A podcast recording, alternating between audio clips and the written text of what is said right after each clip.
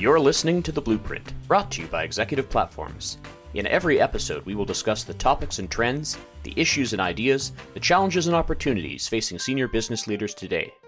This series is one more way we want to engage with our network of industry executives. Thanks for joining us.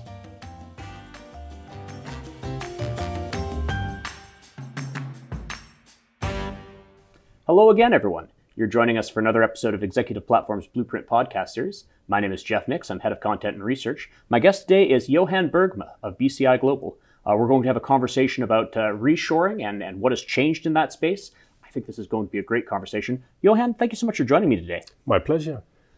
I have been talking about reshoring in the manufacturing space since I think about 2010. Like when I was first coming in as a conference producer, this was an exciting thing that people were very energized about. And I feel like it's having another moment, but that's changed a little bit. Am I, am I right? Like, t- tell us about uh, what is new in the space of reshoring.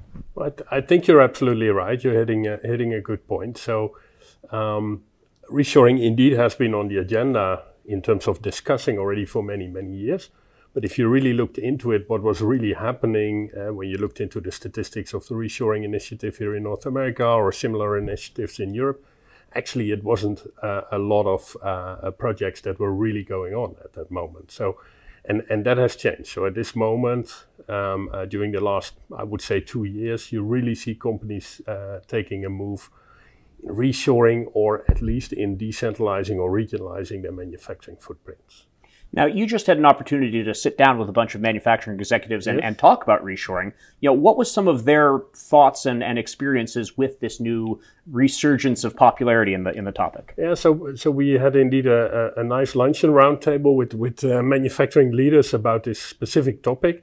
Uh, one striking thing was there was one company around the table that actually did a real reshoring project. So all the others were also in the process of optimizing their footprints. They were looking at dispersing their footprints. They were looking at decentralization and regionalization, but nobody really did pure reshoring. So picking up a location from, uh, let's take the example of China, closing that completely down and shifting it over to, for example, North America. There was one example around the table, for the rest not.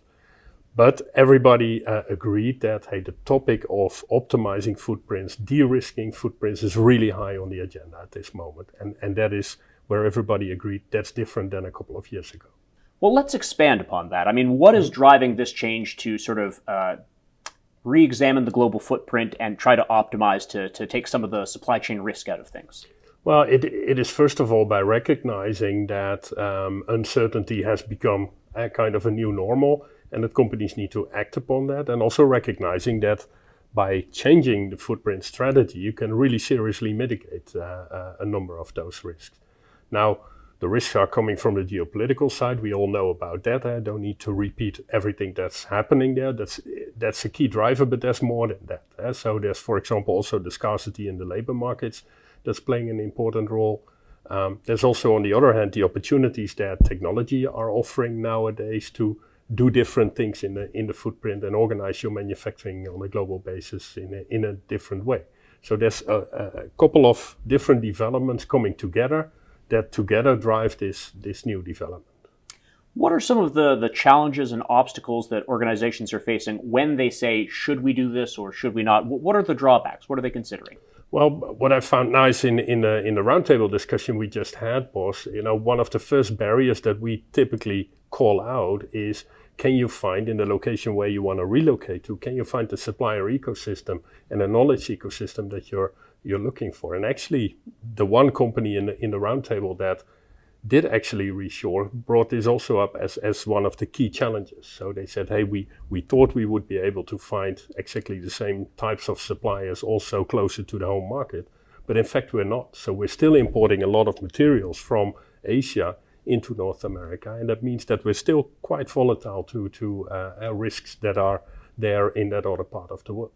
Now, is the idea having moved uh, this piece of their footprint into sort of a regional manufacturing base that'll generate suppliers in, in that area? Like the, the, the ecosystem will, will grow around them? Exactly. That, that's exactly the idea. And that's what you see a lot of companies having that idea. But it will take time to mm-hmm. develop that ecosystem. So, that ecosystem in, for example, Asia has also not been built from one year to another, right? That has been decades uh, shaping that and sizing that as well. So, that cannot be compared or, or uh, um, you know, uh, built as a similar uh, ecosystem from one year uh, to the other. That that's going to take time. That's what what people in the group and also in, in my broader uh, customer portfolio also recognize as, as one of the key challenges in this. Uh, other other challenges are you know labor availability, which is a challenge overall, but but especially when you relocate significant activities.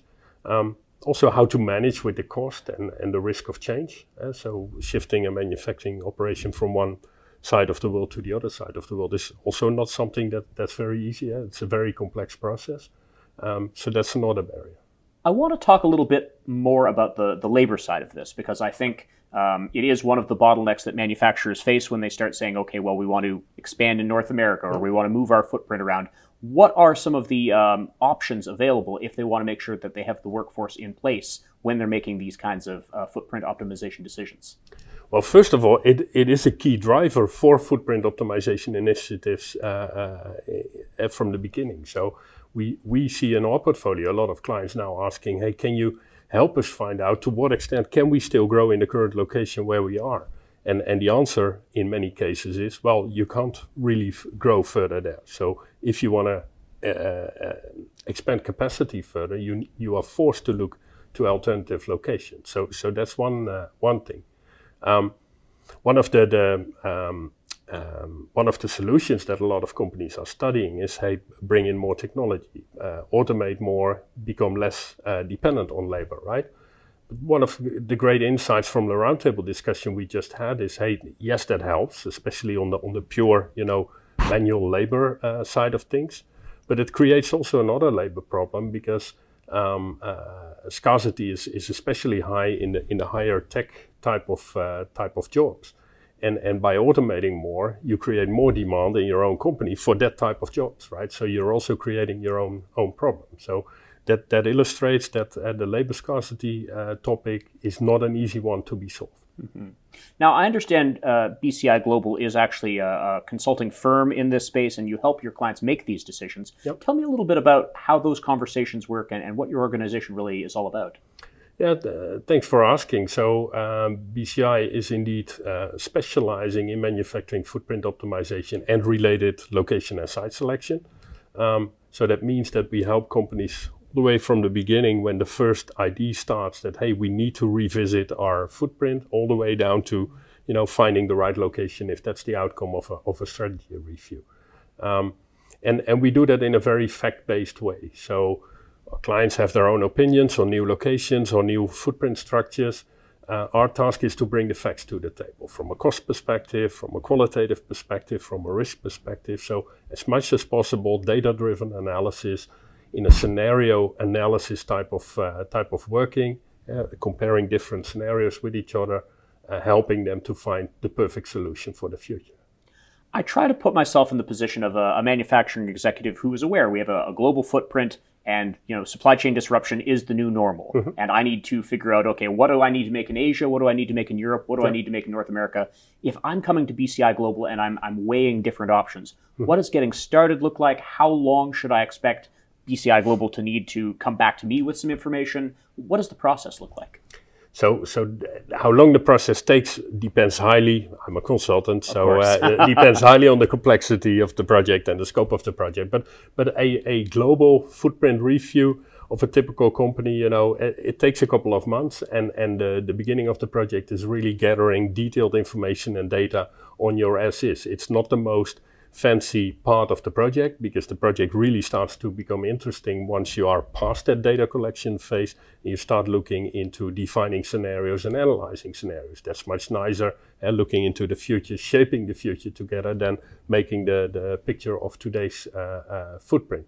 But the as is is really the basis of, uh, of the analysis. Eh? You need to have a good comparison base based on factual data of the as is to, to be able to do a thorough analysis on scenarios later on and, and determine what is the impact. What does it bring us if we transition from our current state uh, footprint to, a, uh, to an optimal uh, footprint in the future? And what does the working relationship look like? Is it that I've come to you for an answer for the question, and once you've answered the question, our organizations part uh, part ways, or is it more of an ongoing partnership? Like once you've worked with an organization, you remain in contact so that you can more easily engage with them for future questions. Mm-hmm. How does that work? Well, the latter is, is certainly what we prefer, and we see a lot of uh, clients also looking at us uh, that way. So they see us really as a partner for this type of question. So we do an initial big initiative, and then we also have the models and the database, etc., ready, so that if follow-up questions come, they can easily call us in again for maybe a smaller type of project, and also those kind of follow follow-up questions as well. A lot of clients uh, are working with us that way. Of course, we also do every now and then one-off uh, projects where a client has a need. At this moment, we help them solve it and then you know we we part again and and see if a couple of years down the road a new project comes up. But partnership is is what we like to do, and and in order to do this kind of footprint projects, because they're highly complex, to do them successful, running the project is always in a close partnership with the client team. I'm so glad you mentioned uh, the complexity of it because I think sometimes when we speak in things broad hypotheticals, it can sound very easy, but of course there's a lot that goes into this. Yeah. I wonder if you could give us uh, one or two specific examples. You wouldn't have to mention a client mm-hmm. by name, mm-hmm. of course, but walk us through an example of, of the work that BCI Global has actually done with one of your clients yeah. and how the decision worked. Yeah. So, so a good example is a, is an automotive supplier company who had 36 manufacturing plants around the world. Um, basically that, that footprint came together by a lot of mergers and acquisitions over the years.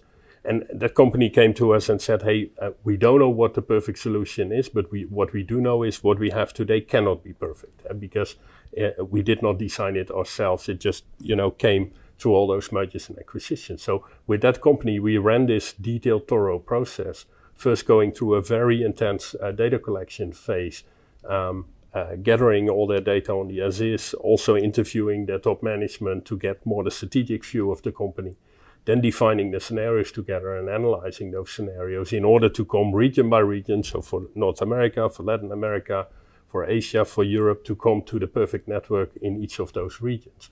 And um, yeah, that, that was a six months exercise. And the company is currently implementing all of those uh, initiatives uh, in the different regions and what is the the outcome that they expect? Like this is going to save time save money uh, reinforce their supply chain. Is that basically you know it's across the spectrum is is the goal or? Yeah so so um, uh, of course projects are often uh, uh driven by cost uh, so that's one of the the key factors. But it's not only about cost and that's also what what we always say because you can at the the, the lowest cost possible uh, um, scenario hardly ever is the perfect scenario for our client and you also need to weigh in the risk aspect, um, today more important than ever before. So looking at political risk, looking at supply chain risk, looking at economic financial risk, looking at natural disaster risk, etc. That that's just as important in the end as, as the cost elements. And then you have a whole lot of more qualitative aspects. Uh, how fast can we supply to customers? How rel- reliable is our supply in each of the different scenarios? Um, how close are we to our supplier base, or how close are we to our customer base? So there's a lot of qualitative criteria weighing into the final decision making as well. And of course, that also speaks to what you were talking about earlier with uh, the available talent in a in a location. You want to make sure that they can set up shop, get the people they need, and also scale over time.